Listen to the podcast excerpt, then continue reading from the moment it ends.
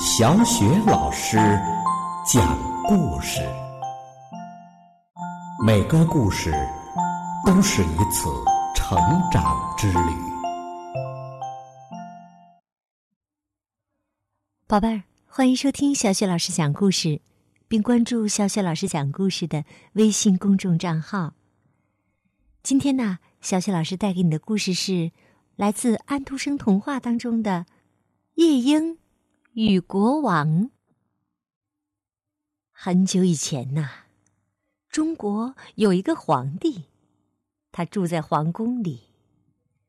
皇宫里有雄伟的宫殿。和辽阔的花园儿，就连园丁也不知道花园的尽头在哪里。花园里有一片茂密的树林，树林里住着一只夜莺。夜莺的歌声十分美妙。人们说，鲜花和珠宝当然很美。但夜莺的歌声啊，才是世界上最美的东西呀！皇帝听说了，就把大臣叫来说：“今晚你要把那只夜莺找来，让它给我唱歌。”大臣只好去找夜莺。一个小女孩带大臣到树林里找夜莺。一路上，他们听到了牛的叫声，又听到了青蛙的蛙鸣。这时，树枝上响起一个清脆的声音。小女孩指着一只灰色羽毛的小鸟说：“看，就是它。”夜莺更愿意在树林里歌唱。但是他还是答应去皇宫为皇帝演唱。晚上，皇宫里点起了灯笼，燃起了香炉。大厅中间竖起了一根金柱，夜莺停在柱子上，开始唱歌了。他的歌声是那么动听。皇帝忍不住流下了眼泪。他说：“我要奖赏你呀！”夜莺谢绝了赏赐，因为对他来说，皇帝真心实意流下的泪珠是比宝石还要珍贵的东西。夜莺按皇帝的意思留了下来。住在一个特制的金笼子里。一天，日本首相派人送来礼物，是只人造的夜莺。他全身镶满了钻石，只要上好发条，就能唱华尔兹舞曲了。乐师说，他唱的不差，而且样子比真夜莺华丽得多。可小女孩却认为她的歌声里少了点什么。皇帝很喜欢人造夜莺，命人打造了一枚金牌挂在他的脖子上，还用毛笔写了一块“宫廷音乐家”的匾额赏赐给他。真夜莺悄悄地飞走了。一天。人造夜莺唱着唱着，突然停了下来。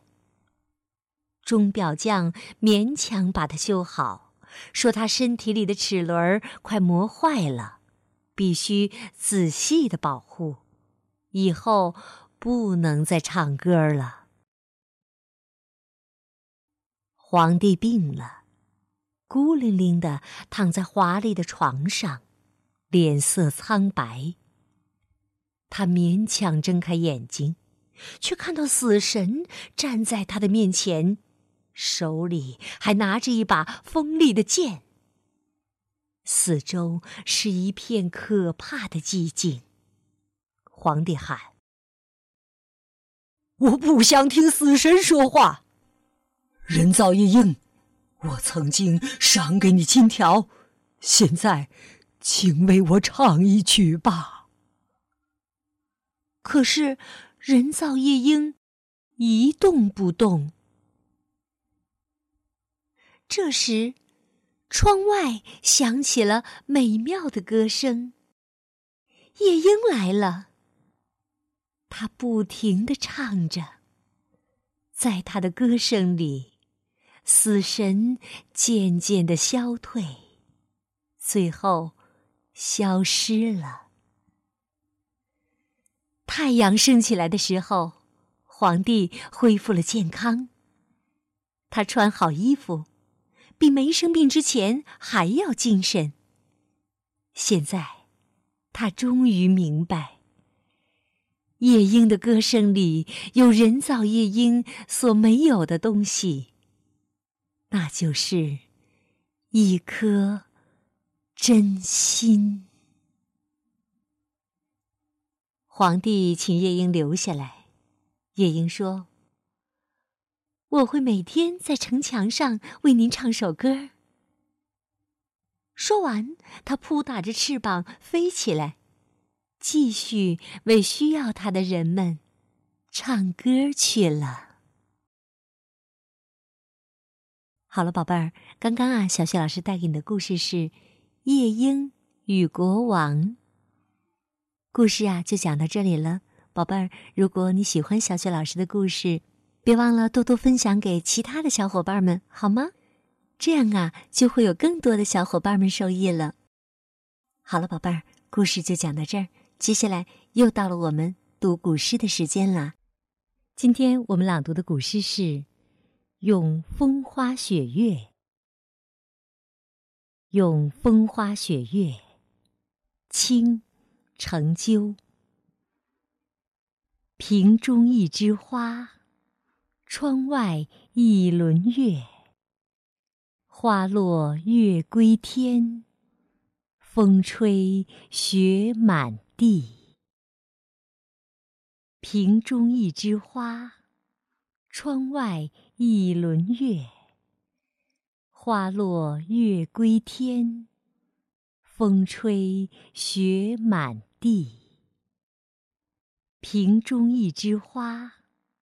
窗外一轮月，花落月归天，风吹雪满地。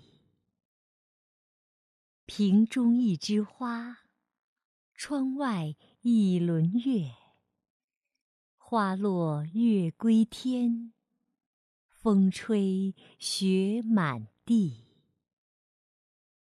瓶中一枝花。窗外一轮月，花落月归天，风吹雪满地。瓶中一枝花，窗外一轮月，花落月归天，风吹雪满地。